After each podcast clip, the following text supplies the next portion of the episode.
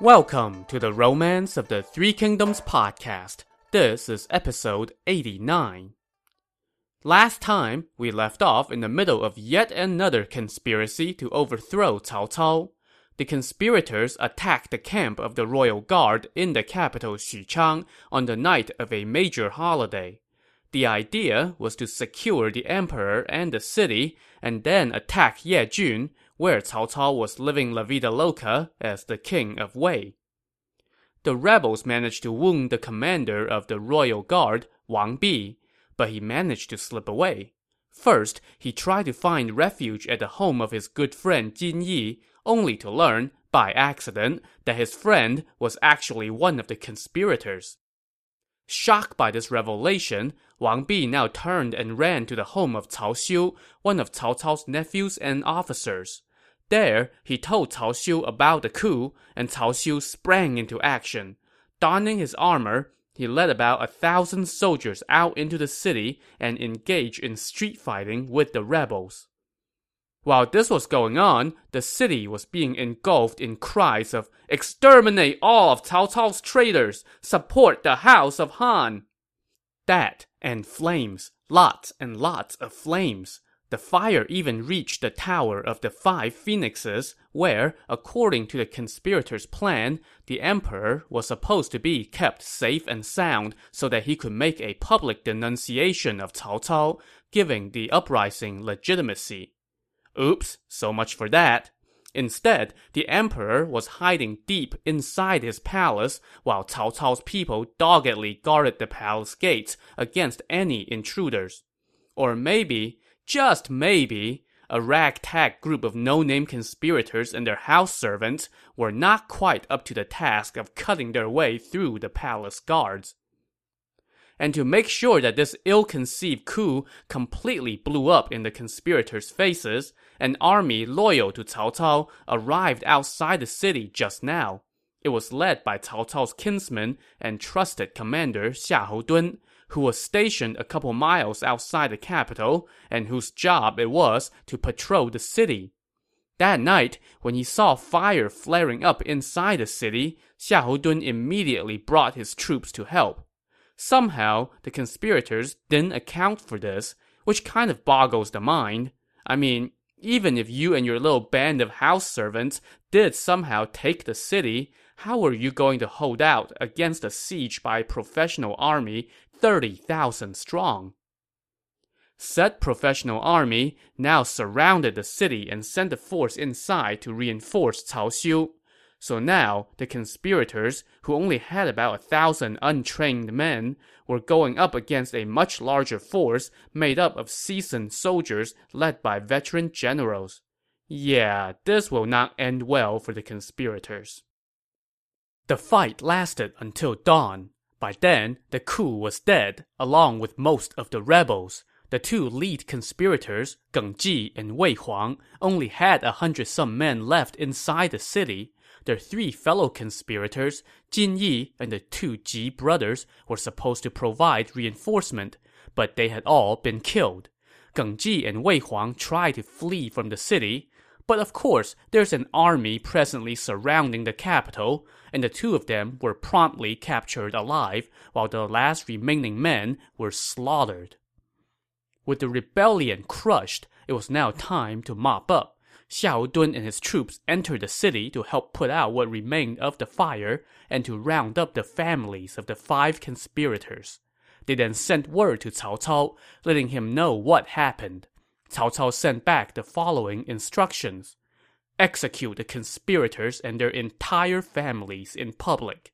Then, bring all the court officials to the city of Yejun, where Cao Cao would deal with them personally. The first part of those instructions made sense, since exterminating entire clans is pretty much standard operating procedure when dealing with failed coups. But what's up with taking all the court officials to Yejun? What did they do? We'll find out soon enough. But first things first, the two remaining ringleaders of the coup were promptly taken to their public executions, and of course, like all the ringleaders of all the failed conspiracies before them, they did not go quietly. Instead, they cursed Cao Cao the whole way, promising to come back as ghosts and haunt him. The executioners yawned, smashed the prisoners' teeth in with the handle of their knives, and then used the sharp end to cut off their heads, followed by the heads of everyone in the five conspirators' families. Bloody, bloody business, but like I said, standard operating procedure. Next, Xiahou Dun rounded up all the court officials and marched them to Yejun. Cao Cao had them brought to a training ground where a red flag was erected on the left side and a white flag on the right.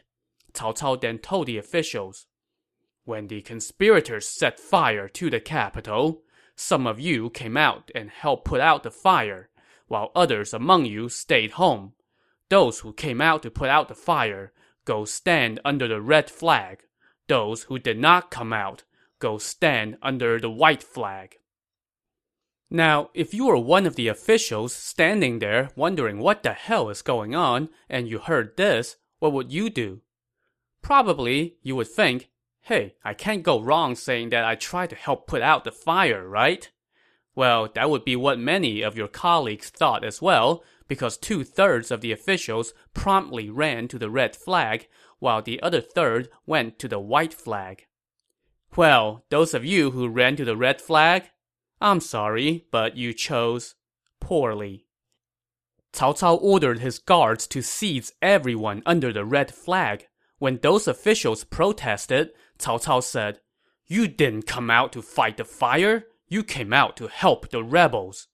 And then he ordered his men to take all 300 some officials who were under the red flag out to the bank of the nearby Zhang River and execute them.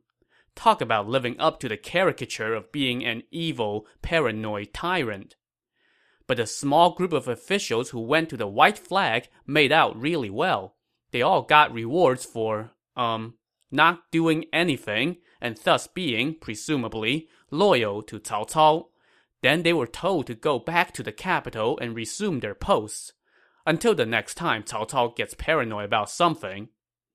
And to wrap everything up, Wang Bi, the commander of the royal guard who was wounded in the rebel attack, had by now died from his injuries, and Cao Cao gave him a fancy funeral. He then put his kinsman Cao Xiu in charge of the royal guard, gave out promotions to a couple trusted civil officials, established a new system of lordships, titles, and offices, which were, of course, staffed with people loyal to him, leading to yet another massive turnover at the imperial court. Oh, and also, just to complete the circle, Cao Cao now realized that Guan Lu, the seer who in the last episode warned him about an impending fire, was absolutely spot on in his prophecy. Cao Cao wanted to reward Guan Lu for this, but Guan Lu refused. Oh hey, lost in all this excitement is the fact that we're about to have a war on our hands. In the last episode, before we got derailed by this half-baked uprising, Cao Cao had just gotten word that Liu Bei was encroaching on the region of Hanzhong, which Cao Cao had just recently added to his collection. In response, Cao Cao sent an army led by the general Cao Hong to deal with this. So at this time, inside the territory of Hanzhong, Cao Cao had the generals Zhang He and Xiahou Yuan guarding key locations. Once Cao Hong arrived in the region, he led his forces straight toward Liu Bei's encroaching army.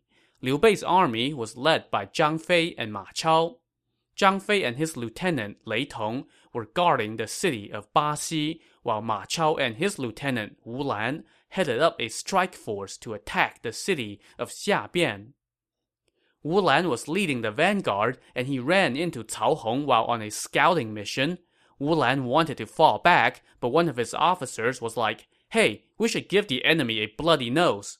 So this guy rode out to fight Cao Hong. But when a recurring character faces off against a new guy that I don't even bother to name, you can guess the outcome. The nameless officer was dead within three bouts, and Cao Hong directed his forces forward, routing Wu Lan. When Wu Lan ran back to see his commander Ma Chao, Ma Chao was not pleased about him getting into a fight without permission, and losing that fight. Wu Lan blamed it all on the insubordinate and conveniently dead officer.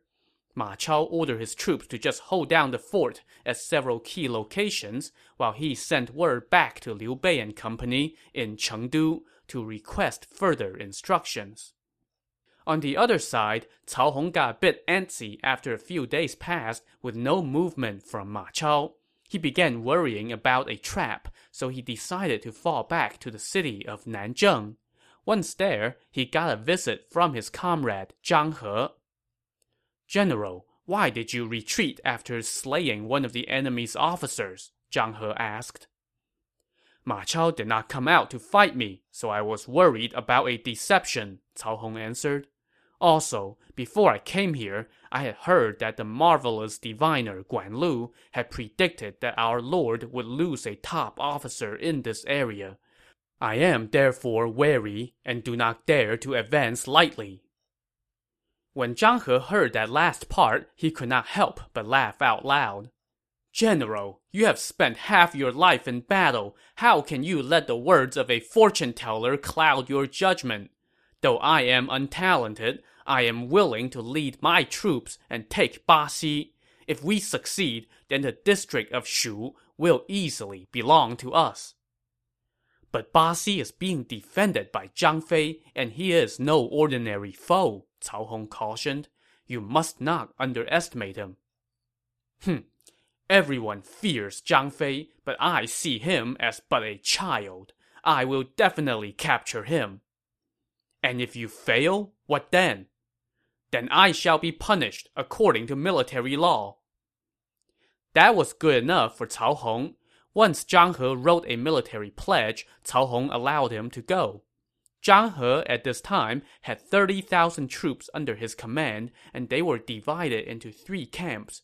Zhang He took half of the forces from each camp for his expedition, leaving the other half to defend the camps.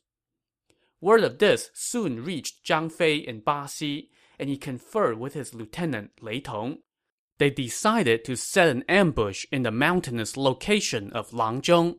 Zhang Fei would go and meet the enemy with 10,000 men, while Lei Tong would lead 5,000 men and stage a surprise attack. So off they went. Zhang Fei met up with Zhang He about 10 miles away from Langzhong. Once the two sides lined up, the two commanding generals traded blows for 20 some bouts. Suddenly, Loud cries rose up from the rear of Zhang He's army. Turns out that the men in the back had spotted flags of a Shu army behind some hills and sounded the alarm. Zhang He did not dare to linger, so he turned and fell back. Zhang Fei and company gave chase from behind, while Lei Tong and his troops dashed out in front, sandwiching Zhang He between them. Zhang He was thoroughly beaten, and he ran. Zhang Fei and Lei Tong chased him all the way back to his base at Mount Dangqu. Zhang He kept his forces divided into three camps on the mountain, had them fortify their defenses, and refused to come out to give battle. Zhang Fei set up his camp about 10 miles away. The next day, Zhang Fei went out to pick a fight, but Zhang He ignored him. Instead, Zhang He just sat atop the mountain, behind his strong defenses, ate, drank, and told his men to play very loud music to taunt Zhang Fei. No matter how much Zhang Fei and his soldiers cursed him, Zhang He simply refused to go down the mountain, so Zhang Fei had no choice but to return to camp. The next day, it was Lei Tong's turn to come challenge for battle, and once again, Zhang He refused to come down to fight. Lei Tong tried to have his men storm up the mountainside, but they were greeted with a barrage of logs and boulders, sending Lei Tong into retreat.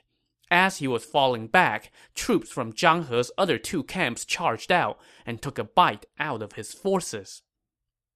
On the third day, Zhang Fei was back, and once again, Zhang He refused to go out. Zhang Fei had his troops hurl all sorts of insults toward the top of the mountain, but they were returned in kind by Zhang He's men. And so it went on for fifty some days. After a while, Zhang Fei moved his camp to the foot of the mountain, where he spent every day drinking until he was hammered, cursing the enemy all the while. Around this time, Liu Bei sent an envoy to the front lines. When the envoy reported back that Zhang Fei was drinking himself into a stupor every day, Liu Bei was greatly alarmed and immediately consulted with Zhuge Liang. Oh, is that so? Zhuge Liang said with a smile. Well, there's probably no good wine on the front lines, but there are many good breweries here in Chengdu. We should send General Zhang 50 jars of wine. But my brother has a long history of getting drunk and messing things up, a befuddled Liu Bei said. Why would you send him more wine? My lord, Zhuge Liang laughed, how can you not understand General Zhang having been his brother all these years? Even though he has always been willful and hot-tempered, when we were conquering the riverlands, he showed mercy to the enemy general Yan Yan. That was not the action of a brute. Right now, he has been in a stare-down with Zhang He for fifty-some days. The drinking and cursing isn't a case of him overindulging in booze. It's his scheme for defeating Zhang He. But even so, he should not get overconfident, Liu Bei said. Let's send the general Wei Yan to help him. So Zhuge Liang packed up three cartloads of the finest that Chengdu's microbreweries had to offer and told Wei Yan to deliver them to Zhang Fei. On each cart, they stuck a yellow banner that read, Fine wine for use on the front lines. When Wei Yan arrived at Zhang Fei's camp, Zhang Fei happily received the wine. He then stationed Wei Yan and Lei Tong on his left and right flanks. When they saw a red flag in the center of the army, that would be their signal to attack. These preparations done, Zhang Fei ordered that the wine be placed in front of his tent and told his men to make lots of noise while he sat and drank. Enemy spies soon reported this development to Zhang He, who went to the top of the mountain to take a look he saw Zhang Fei sitting in front of his tent, chugging wine while two of his soldiers engaged in a wrestling match for his entertainment. Zhang Fei, how dare you disrespect me so? Zhang He said angrily. Now, I'm not sure why Zhang He would be so incensed by this particular display from Zhang Fei after he had happily been enduring being called every name in the book and it's not like Zhang Fei hadn't been drinking himself stupid for the last 50 some days. And also, Zhang He himself had been using the whole drinking in front of your enemy thing to enrage Zhang Fei. But whatever the reason, Zhang He was so incensed that he decided to do something about it he sent out word to his men that they were going to raid Zhang Fei's camp that night and that the troops from his other two camps were to come help him on the raid. So that night, taking advantage of the faint moonlight, Zhang He led his troops down the mountainside and sneaked to outside Zhang Fei's camp. From a distance, Zhang He could see that Zhang Fei's tent was brightly lit by candles, and Zhang Fei was sitting inside, merrily drinking away. With a loud cry, Zhang He led the way. As the battle drums rolled, he and his troops charged into the center of Zhang Fei's camp. Despite this commotion, however, Zhang Fei did not budge. Maybe it's all the booze that he's been drinking. Zhang He did not hesitate. He galloped into Zhang Fei's tent and ran his nemesis through with his spear. But wait, this wasn't Zhang Fei. This wasn't even a man. It was a straw man. By the time Zhang He realized that he's been tricked, a series of explosives went off and an enemy general blocked his path of retreat. This guy's eyes were round and his voice thunderous. It was, of course, Zhang Fei, the real Zhang Fei. Under the light of flames, the two generals traded blows for about fifty bouts. Zhang He was holding his breath the whole time, waiting for the reinforcements from his other two camps. But, unbeknownst to him, those reinforcements were not coming. They tried to come, but Zhang Fei's officers, Wei Yan and Lei Tong, had sent them scurrying and even used the opportunity to capture both of those camps. So no help was coming for Zhang He, and what's more, he soon saw fire on the mountain that he was supposed to be protecting. This was Zhang Fei's troops seizing the third and last enemy camp. With all three of his camps now lost, Zhang He quit the fight and fled toward Wakou Pass.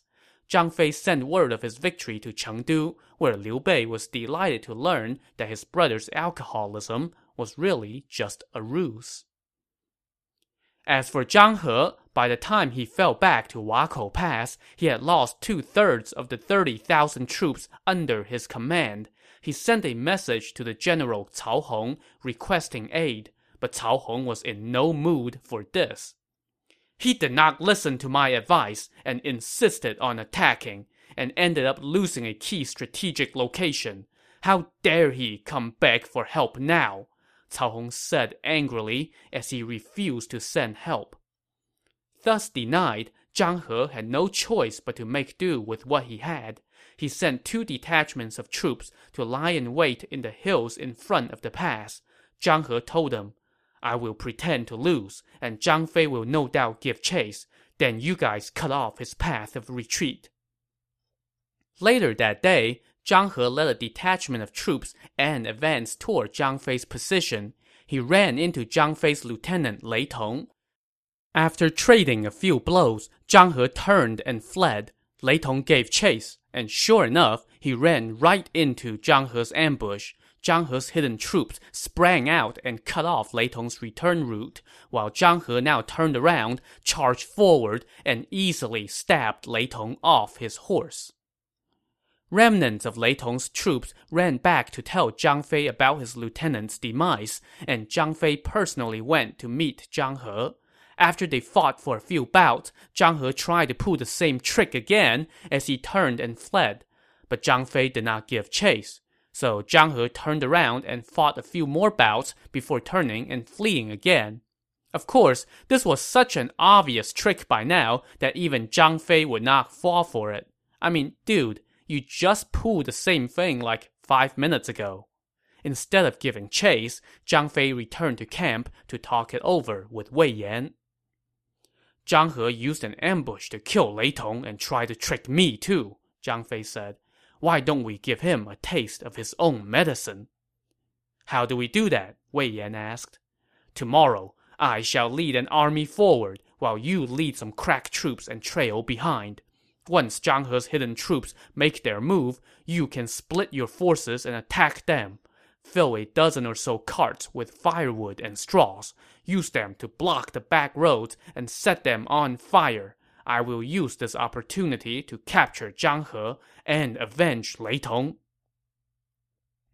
So the next day, Zhang Fei again marched forward with his army, and Zhang He again came out to meet him.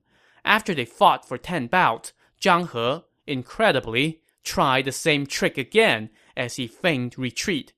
This time, Zhang Fei gave chase. Zhang He fought as he fled, leading Zhang Fei through the mouth of a canyon. Zhang He now turned his army around and engaged Zhang Fei in combat once again, waiting for his hidden troops to storm out and attack from Zhang Fei's rear. But of course, Zhang Fei had planned for this. The ambush was sprung, and Zhang He's hidden troops stormed out of hiding just in time for Wei Yan to arrive from behind them and flush them all into the canyon. Wei Yan now blocked the mouth of the canyon with his carts and set the carts on fire. Soon, the trees inside the canyon caught on fire as well, and Zhang He's troops were trapped amid thick plumes of smoke. Zhang Fei, meanwhile, led his own forces and stormed to and fro, wreaking havoc within the ranks of his trapped enemy. Pretty soon, Zhang He was routed, and all he could do was fight his way out of the canyon, flee back to Wakou Pass, and regroup his scattered troops, staying behind his walls. Zhang Fei and Wei Yan proceeded to lay siege to Wakou Pass for days, but to no avail.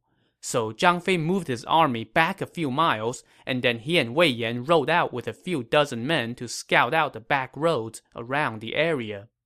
They spotted a few civilians who were carrying small bundles on their backs and clambering along the hillside, grabbing onto the vines.